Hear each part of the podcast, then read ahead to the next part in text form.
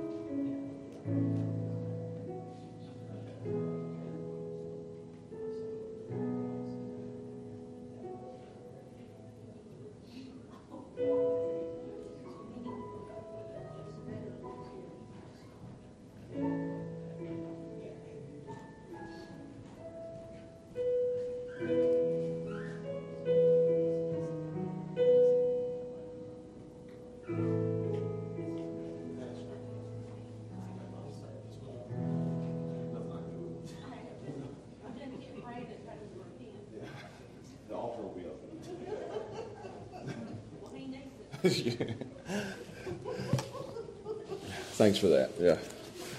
All right. Good evening. Good to see you guys here with us this evening. Uh, if you got your Bibles, turn to 1 Timothy chapter 6. And we come to the last chapter in our study. And if you've not been with us, uh, what we do is we start at, uh, we, we started, I think, about seven months ago on 1 Timothy chapter 1, verse 1. And we just work our way through books, preaching them one, two, three verses at a time. And seven months, and we've worked our way to the last chapter. And here in chapter 6, Paul's wrapping things up. This is kind of some final issues he wants to talk about in 1 Timothy. This would almost be a postscript, a PS. Uh, you know, PS, here's some other things I want to mention to you, the church, Timothy. Uh, so he gives us a, a, list of different things, and it's almost like just a, a catch-all. He's just throwing all kinds of things at us, one at the, at a, after another. And these two verses that he starts with, and I think it's a big issue in the church that, that Timothy's at. I think it's a big issue in a lot of churches because this is this issue is brought up in First Timothy, Titus, Ephesians, Colossians, and First Tim, First Peter. So these two verses are pretty important stuff. Uh, so we're going to look at tonight, very simple, very practical, very important, how to be a Christian at your workplace. I almost titled it witnessing in the workplace. Uh, I, am going to say it here in a, few, in, a little, in a few minutes. We spend most of our life working. So our greatest witness will be where we spend the most of our time.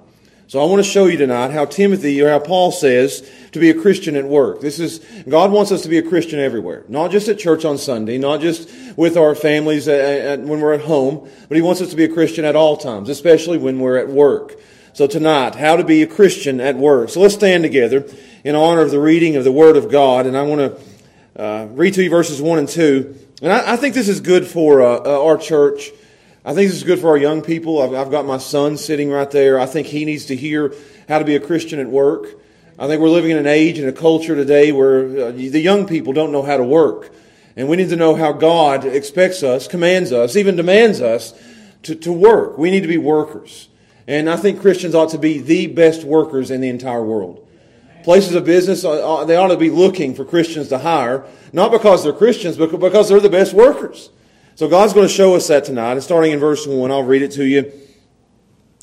Verse 1 Let as many servants as are under the yoke count their own masters worthy of all honor, that the name of God and his doctrine be not blasphemed.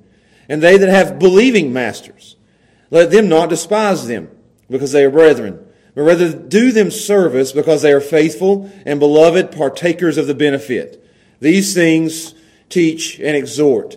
So tonight, everything that we will preach tonight and we'll talk about will come directly out of these two verses. So let's pray together and then we'll study this. Father, I thank you that you've given us your word that gives us all things pertaining to life and to godliness. That this isn't just some pie in the sky thing where we get to talk about heaven and salvation, but these are very practical issues. Uh, that you tell us, you show us, you even motivate us and command us to, to be Christians everywhere. And even in the workplace, in our homes, everywhere we go, we should make an impact. And I, pray that these verses will show us that, teach us that tonight. And I pray that by your Spirit, that you will, God, make these, these verses very clear to me, to, to everyone in this room, and those who will be watching online. Please, God, teach us about how to work. Uh, I think we need a, a biblical understanding of work, uh, of the work ethic. So, God, help us to be Christians in the workplace. And God, bless this time of study tonight, please. And we ask and pray these things in Jesus' name. Amen. You can be seated. It's been said that how we spend our days is how we spend our lives. How we spend our days is how we spend our lives. And if that is true, and I, think it is true, then we will spend most of our life working. Uh, I think we'll give the best hours of our day. Right in the middle of the day, the best hours with the, the most sunlight, and we'll give that time to work. We'll give the best years of our life. You know that the strongest years of your life, you'll spend that working. You're going to spend the most of your life. I think it's over 90,000 hours in your life will be spent working. Over one third of your life will be spent working. Uh, so we, we need to make sure that we're doing that. If we're going to have that much time on the, in working, we need to make sure we're doing it right. And I've said that we're living in an age of, of people who don't want to work. You can't hire people anymore. everywhere you go and, and drive by a sign, I don't care if it's a restaurant or a clothing store or wherever it is, it's hiring, hiring, hiring, hiring, hiring. Everybody is trying to hire and nobody wants to work. Seven out of ten people don't like their job. Many won't work. Uh, again, they're begging people to work and they won't. I read a, a, quote this week that said, manual labor, most people in our generation think manual labor is the name of the president of, of Mexico. Uh, they just, they're, not willing to work. We, we have, that's what the age we're living in. Uh, and and uh, others that do work may be lazy at work and do, do poor work. And we're told that, that work is evil and to avoid work at all costs. That's what our culture is telling our children. But I want you to know that work isn't evil. Work is a, a great thing. We are, we were created to work. Adam and Eve were farmers before the fall. And when we go to heaven, we're going to have jobs to do. We're going to serve throughout all eternity working for God. Our God is a working God. The Bible opens up with God working for six days and resting on the seventh. God is a worker. He made us to be workers. So working is a good thing. So we're going to spend one third of our life, most of our life, working. And that, I believe that's where God expects us to make the biggest difference. To be the greatest witness. This is where we ought to stand out the most. Our workplace ought to be our mission field. Christians should be the very best of, of the workers in all the world. In whatever job we do, we ought to be the best workers and, and do it all for, for God. And that's what Paul's dealing with here. That's why it's so important to Paul. Because he knows then they probably spend even more of their life working. And he says there in verse 1, let as many servants. I'm going to give you two terms here. Servants and masters. Uh, you, you could say the term slave and master, or the words in the Greek would be doulos and despot. That's what he's talking about there. That's the terms that they used to describe employer and employee. They called it master and they called it slave. That's the system that they had. It wasn't slavery like we had in the early days of America. That's not what they had. They had a, a basic labor where you'd be a day laborer, work one day at a time and get a wage for that day. Or you could actually be a domestic servant and work for somebody your entire life. Or you work for yourself. But your terms were, again, master and slave, employer and employee. That's what he's talking about here. So there's a problem in the church between masters and slaves, employers and employees. A lot of slaves were getting saved in the church at this time. And that's what happened then. A lot of the poor, the small, the lowly people were getting saved. So you had slaves, servants, employees coming into the church getting saved. And Paul had to teach them how to go back out into the workforce and be Christians as they worked. That was the issue. So he's, he's going to tell us here, and it's all focused on the employee, the, the servant, the slave, how to be a Christian at work.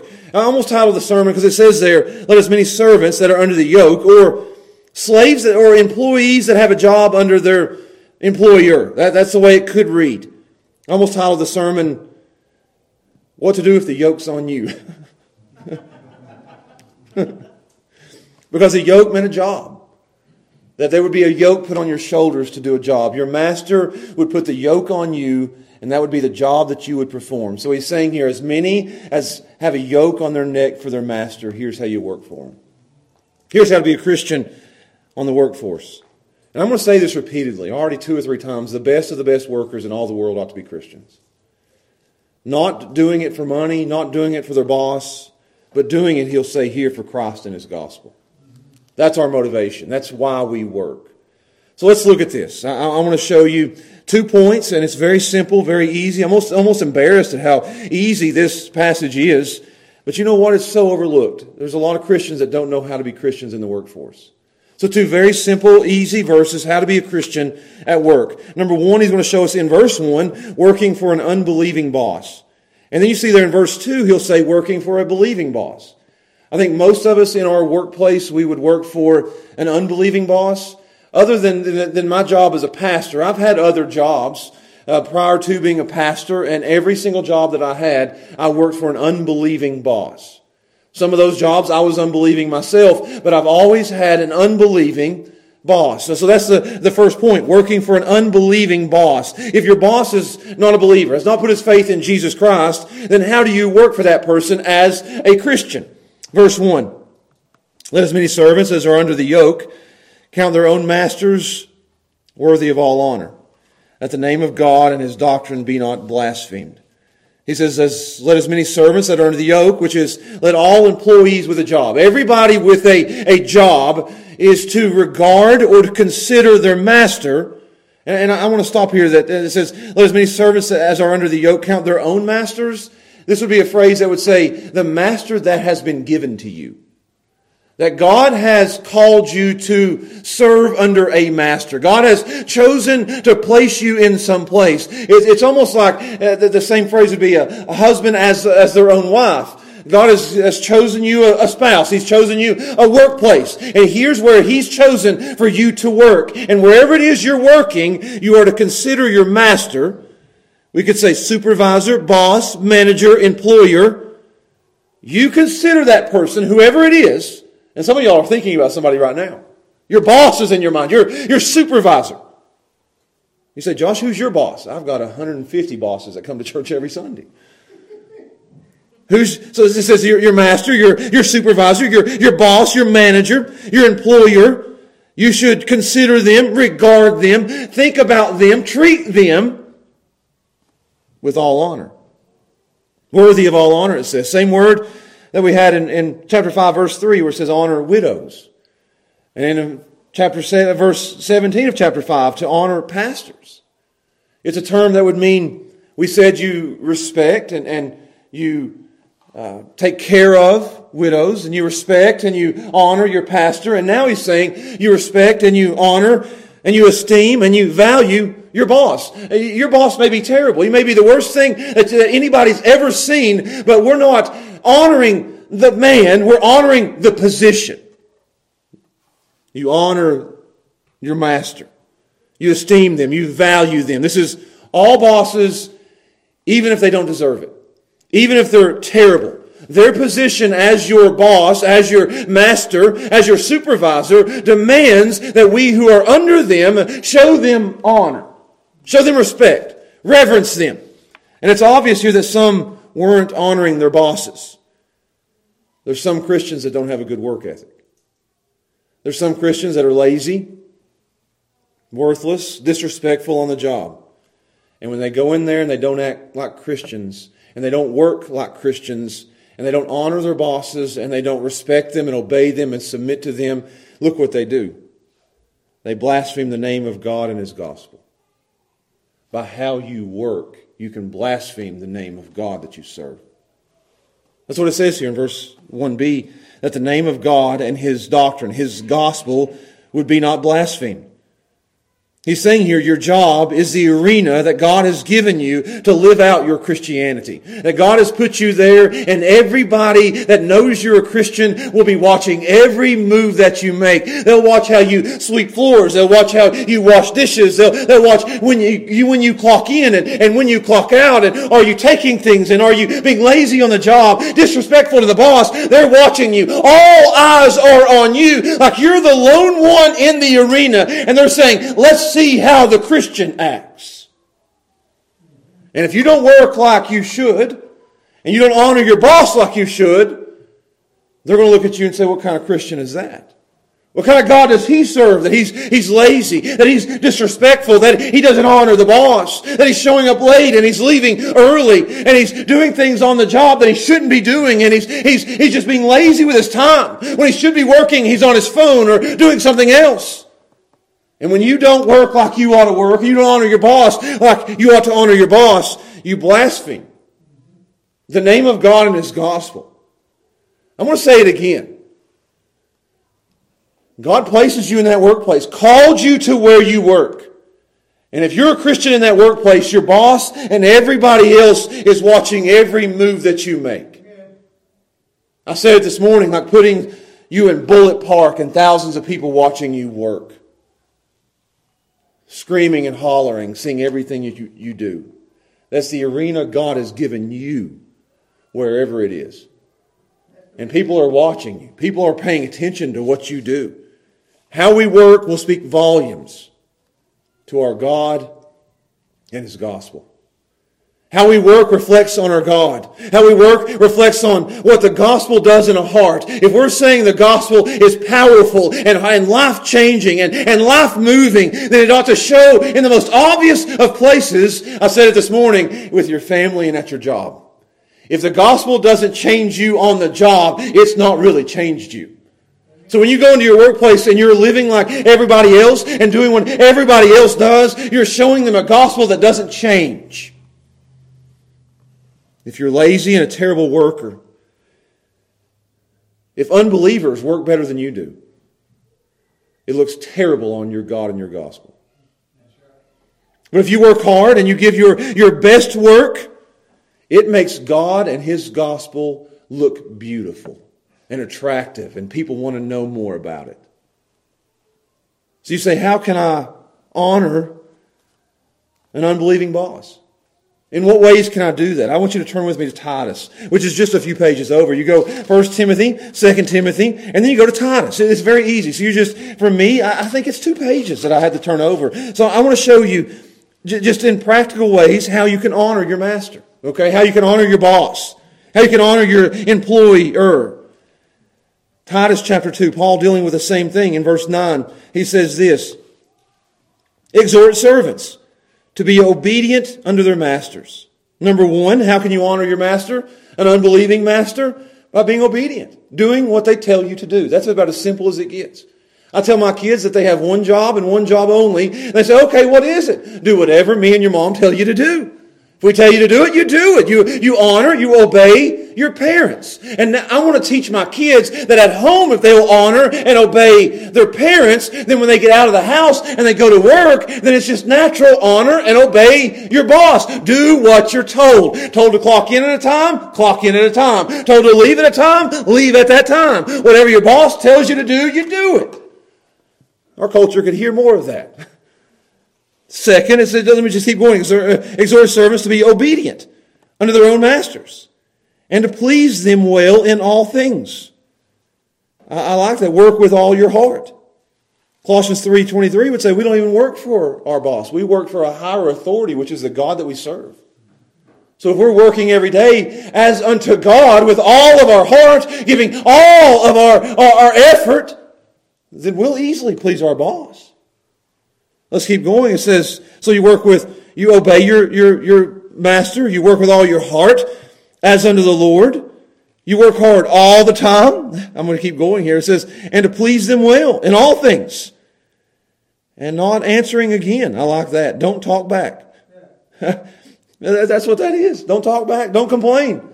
I wish my kids would learn that. Don't, don't talk back. Don't complain. I tell my kids that when they go play basketball. If your coach tells you to do something, I don't want to see you, your complaint. I don't want to hear it from your lips. I don't want to see it on your face. Don't talk back. And then it says not purloining. you know what that means? Not pilfering around. Don't be lazy. Don't be doing a little thing here and a little thing there and, and do the work that you're told to do. I'm going to keep going. Not purloining, but showing all good fidelity. Be faithful that you may adorn the doctrine of God our Savior in all things. That you'll make the doctrine, he's already said this in 1 Timothy, the gospel and God beautiful by how you work at your job. That's good. So our motivation, you guys can go back to 1 Timothy, our motivation, and I think our workplace is a sacred job no matter what it is you do. They try to they've always tried to separate between a secular job, which is something you do out in the world, and a sacred job, which is something you, you do in the church. A, a secular service and a, a sacred service. I think all the work that we do, whether it's in the church or outside the church, is a sacred job no matter what it is you do. Whether it's preaching behind a pulpit or digging a ditch out on the roadway, you are doing a work as unto God in a sacred way. And our motivation for that work, again, isn't money. It isn't promotion, it is for Christ. I want to ask you to turn one more place Ephesians 6, Galatians, Ephesians. It's right there close. Paul's still dealing with this. I think he wrote this four years before he wrote 1 Timothy. And here he's saying, he already said it in verse 1, and I'll, I'll, I'll read it. You guys ain't going nowhere. Verse 1 Children, Obey your parents in the Lord, for this is right. So you're obeying your parents as unto the Lord, which is a higher authority. Honor your father and mother, which is the first commandment with promise. That it may be well with thee, and thou mayest live long on the earth, and you fathers, provoke not your children to wrath, but bring them up in nurture and admonition of the Lord. Verse 5 Servants, slaves, doulos, be obedient to them that are your despots, according to the flesh, and do it with fear and trembling, in singleness of heart, with your motivation being as unto Christ. Verse 6 Not with eye service as men pleasers. You know what that is? Don't do it only when they're watching.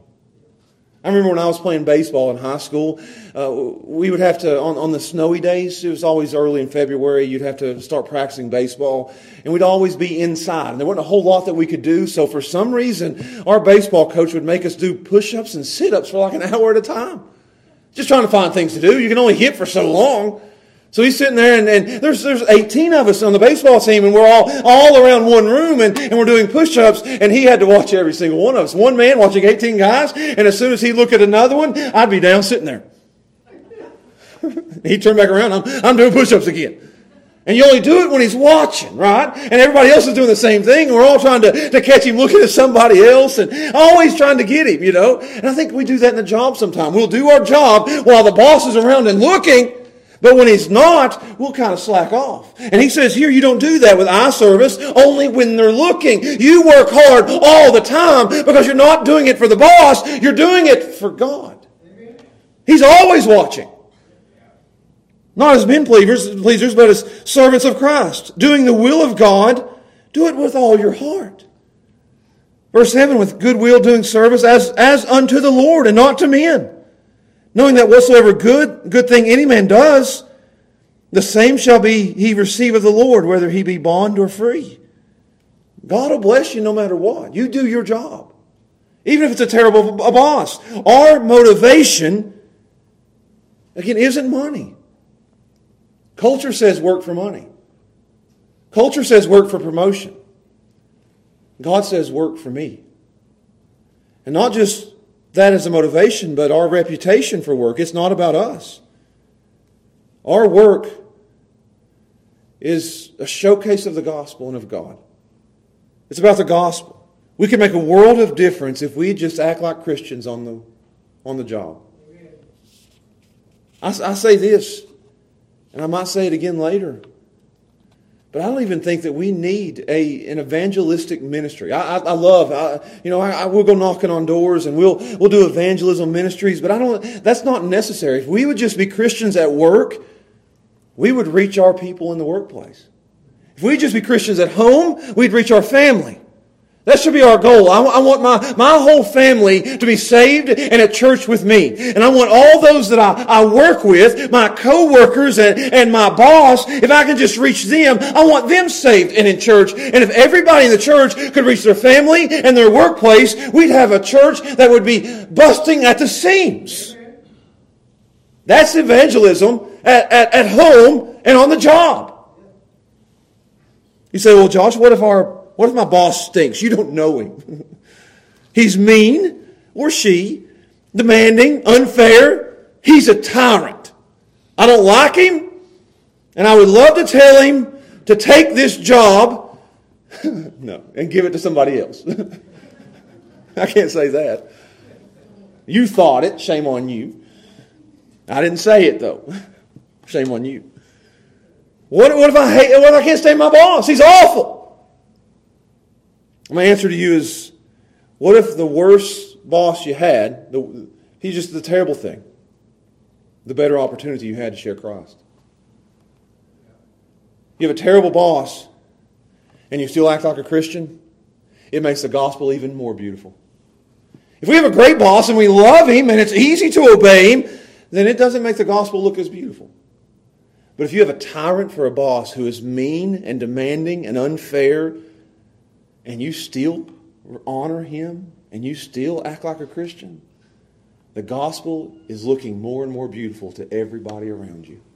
When everybody else is looking at the boss and talking about him behind his back and, and, and wanting to find another job and trying to get rid of him, and you're sitting there working as hard as you can, and you're doing everything you're supposed to, even for that tyrant of a boss, they're looking at you and they're saying, that gospel has really changed that heart. So I ask you this, just an application for those of you who work.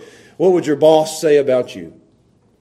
Would your boss say that you are the best worker wherever it is you are?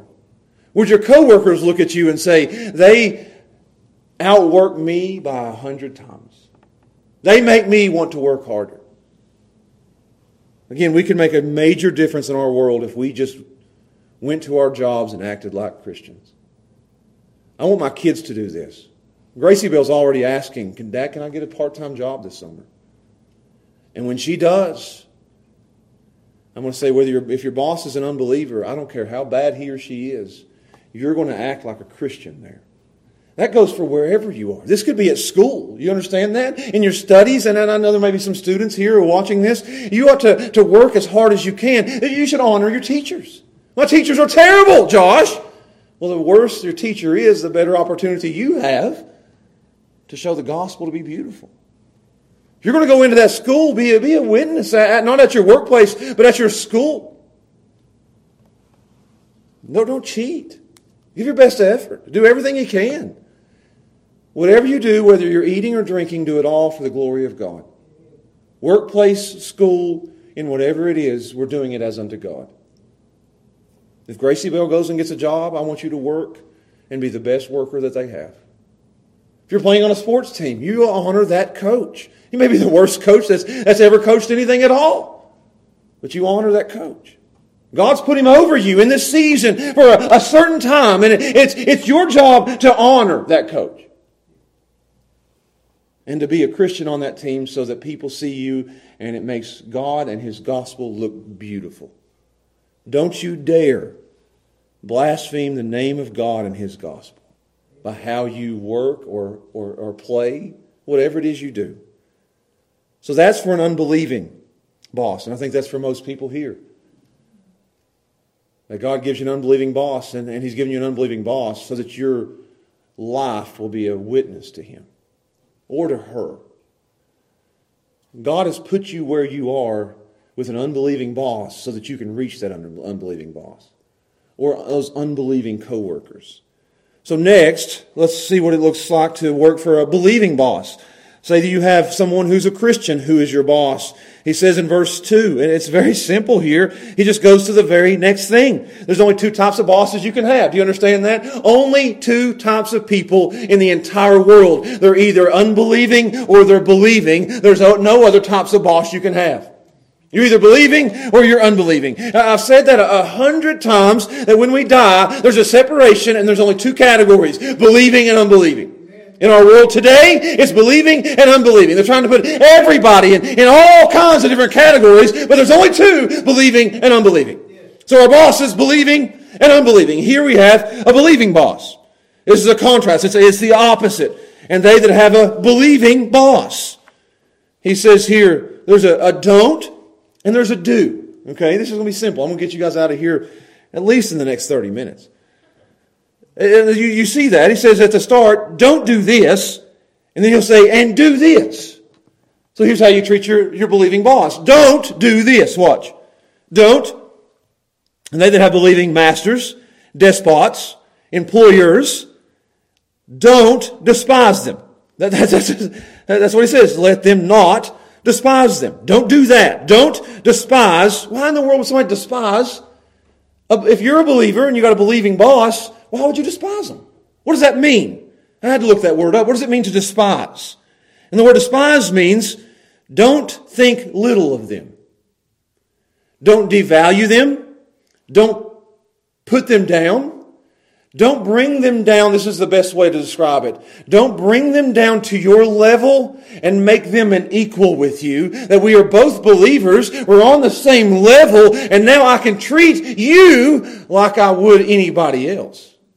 That you're bringing them down from the place of authority that they have, and because of the commonhood that, that we have and we share as believers, I'm bringing them down. I'm devaluing them uh, and, and despising them. You say, why would that happen? It, it could easily happen that a slave, an employee, gets saved, goes back to his workplace working for a, a saved employer and they take advantage of him. They go to church together. They maybe even the, the, the employee is a deacon in the church and the employer isn't. He almost feels like he's maybe uh, even above the employer. Maybe they're like, we're brothers, we're on the same level. So if we're on the same level, and we're buddies, man, we're, we're, we're brothers in Christ. We hang out at church. We have fellowship together. We have we, we, we go to the fellowship hall and, and we, we have potluck dinners together. I've been to your house. I've eaten your wife's casserole. I've said it's good and it's not. you know, I mean, we're, we, we're, we're, we're bodies. We're in church together. So, because we're so buddy buddy and we're brothers and we're believers, I can show up late when I want. He ain't going to do nothing. We're buddies. I can take a day off. I can slack off. I can leave early. I can sit over the side and he comes to me and say, what are you doing? And I can say, just, just read my Bible. You know how that is. Make everybody else work. I'm studying over here. What are you doing? Why aren't you over there working? Praying. We're praying at work. He'd never fire me. We're, we're brothers. He'd never cut my pay. He'd never punish me. The temptation is that you bring him down to your level and the fear is removed and you cross a line and you abuse the relationship that you have. It can happen. It was happening here. And he says, don't do that. Don't bring your boss, believing boss, down to your level. Keep him up there. And not only should you honor an unbelieving boss, but you should even more so honor a believing boss. What's what it says? They that have believing masters, let them not despise them. Don't, don't, don't belittle them. Don't bring them down because, just because they're brethren. But rather, on the other hand, do this. See that? I told you there was a don't don't despise them just because they're a, a brother. Do, here we go, you ready for the do? Do them service. But rather, do this instead serve them. The Greek would be not just serve, but serve them all the more. Go even further. Work even harder because they're a brother and because they're believers, we ought to give them even more work than we would for an unbelieving boss. We wouldn't want to take advantage of them, would we? Don't take advantage of them. We need to go all out for them. I'm, I'm, not in this for me. I'm not working on my behalf. I'm working on behalf of this brother that I love. That's what he's saying here. We ought to, to go even further. And it adds here, here's why. Because they are, and it's a description of the boss. The boss we're serving. The boss that is a, you know what it says here, the partakers of the benefit? That our bosses are partakers of the benefit of our labor. You ever look at your boss that way? He's partaking of the benefit of the work that I give him. And I'm partaking of his payment in return. And what I give him, he gives back to me. He's a partaker of my benefits, of what I'm doing. And, I, and if it's a brother, I want to give the best that I can so that I can benefit him as best that I can. So he says, and you do that because they're faithful. And this is the same word that's used up in, at the beginning of verse 2, believing. Now we're to serve them because they're believing that they believe in the same Christ I believe in, that their faith is, is in Him. So they're not only believing, but they're beloved. They're loved by God. That's what that term means. I love that it describes a believer as believing and beloved. That describes anybody who's a believer. Believing and beloved. That we are believing in Christ and beloved by God. Believing in Christ and beloved by God. That may be the best description you can find of somebody who's a follower of Christ. Believing in Christ and beloved by God. And because he's a, a believer in Christ and beloved by God, then I ought to love him too. Amen. And give him my very best. And serve him all the more. So he says, do them service all the more because they are believing and beloved, the partakers of your benefits. Serve them all the more. Give them even, even more work if, if you got it. I mean, if you're giving everything that you have to an unbelieving boss, you need to, to add more fuel to your tank and give even more to a believing boss. So that's how a Christian how to be a Christian at work. And that is so different. And I, am going to close with this, and, we'll get out of here early. I knew, I knew it would be a short sermon tonight. I just couldn't. Uh, if I'd added three, four, and five to this, we'd have been here for an extra 30 minutes to 45 minutes. So I, I said, I'm just going to do two verses. But this is how to be a Christian at work, and it is so different. So different than what we see today in our world. We live in a world today that is constantly demanding rights, constantly fighting back, workers who are constantly protesting, workers who are constantly revolting, workers who are constantly threatening to quit, workers who are constantly wanting more benefits, workers who are working less and wanting more. That's today's culture. All about what we can get, what's given to us, and our boss is there to serve me, and I'm not there to serve him. Paul could have easily, right here with these two verses, stirred up a protest. Couldn't he have? Overturned this system. Go on strike. Make work conditions better. I mean, these two verses could have said, let as many slaves who are under the yoke count their masters worthy of no honor at all. Uh, they should go on strike. They should do everything they can to get, to get more out of their boss, to, to work and make work conditions better, to get more pay, to have better benefits. They need more days off. They need more higher wages. They need $16 an hour to do nothing. Paul could have easily said, okay, I'm going to stir this up and make conditions for the slaves better than it's ever been. And Paul was a powerful man. And he could have stirred this up, changed the system, and, and maybe done some good. But if he'd done that and stirred up the church to cause controversy in the workplace, it would have blasphemed the name of God and his gospel. Christians aren't called to stir things up. Christians are called just to work peacefully and silently and to give the best work they can give.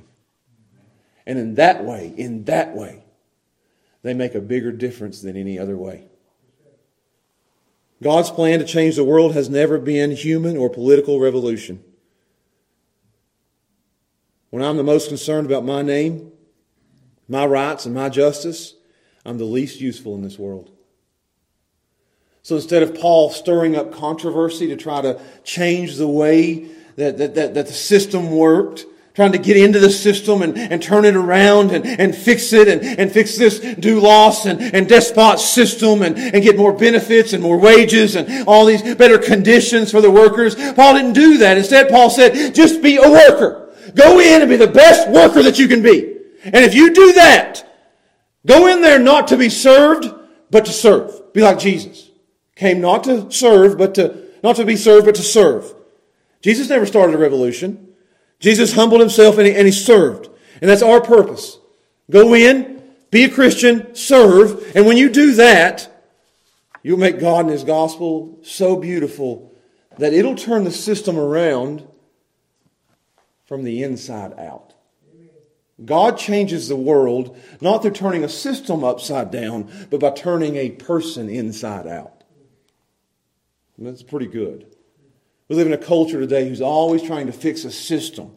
And you could make this better and that better and make all these little systems better. But the real way to change the world isn't by turning the system upside down, it's by turning the people inside out. And you do that by making God and His gospel more and more beautiful by how you work in your workplace. You can be a great witness and make a huge difference if you'll just go in and be a Christian. Just go in and be a Christian. You'll make an eternal difference in the hearts of individuals. An eternal difference in, in heaven when I am most concerned about the name of Christ, His gospel, and His glory. Then I'm the most useful in the world. Let me, let me, let me say those two things again.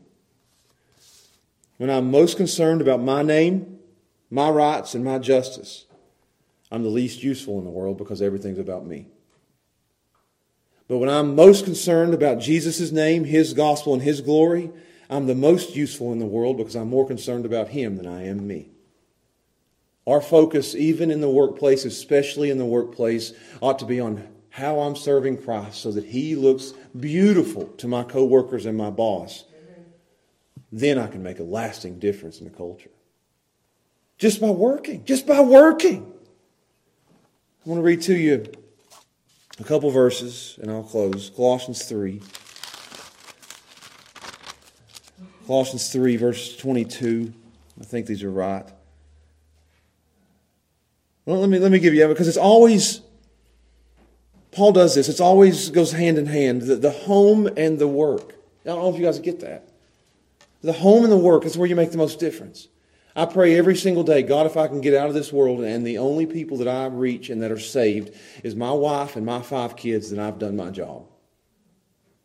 And then I, I, I widen that circle and say, okay, the, the, people that I'm around and, and, and, the people that I love and, and the people that I, I, I work with. And, and, and so watch what he says. Verse 18, Colossians 3. Same stuff. Wives, see, this is in the home.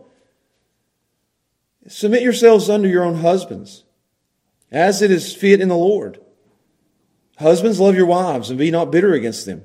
Children, do what your parents tell you. That's just as simple as it gets. Obey your parents. What if they don't obey you? What if they don't obey you? Then you spare the rod, you spoil the child. If, if, if children aren't going to obey the parents, they're not going to obey their employers. If they're not going to obey their employers, they're not going to obey the law. We're raising lawless children. And it starts with not obeying the parents. Back to it. Children, obey your parents in all things, for this is well pleasing unto the Lord. Fathers, provoke not your children to anger, lest they get discouraged. And right into it's the same thing. Uh, you need to see how these go hand in hand. The biggest differences we will make is where we spend most of our time at work and at home. Verse 22 Servants, slaves, doulos Obey in all things your despot, your master, according to the flesh, not with eye service as men pleasers, but in singleness, singleness of heart, fearing God. And whatsoever you do, do it heartily. Do it everything you got. As to the Lord and not unto men, knowing that the Lord, that of the Lord you shall receive the reward of the inheritance.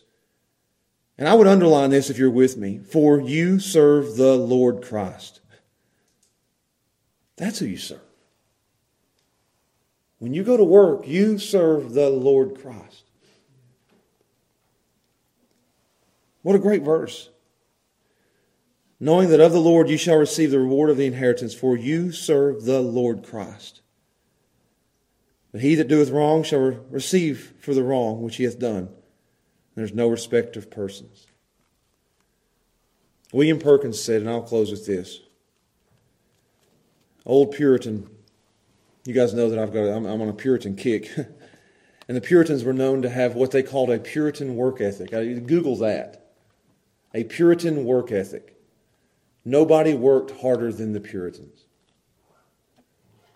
They knew that if I wasn't a Christian at work, what good a Christian am I? I've said that recently. If I'm not a Christian at home, what good am I? If I'm not a Christian at work, what good am I? If I'm spending most of my time at home and, at work, and I'm not acting like a Christian in those two places, I'm making no difference whatsoever. What good is me acting like a Christian on Sunday? The Puritans had the Puritan work ethic. And this William Perkins said, the true end of our lives is to do service to God by doing service for our fellow man. I'm going to say it one more time, and we'll pray.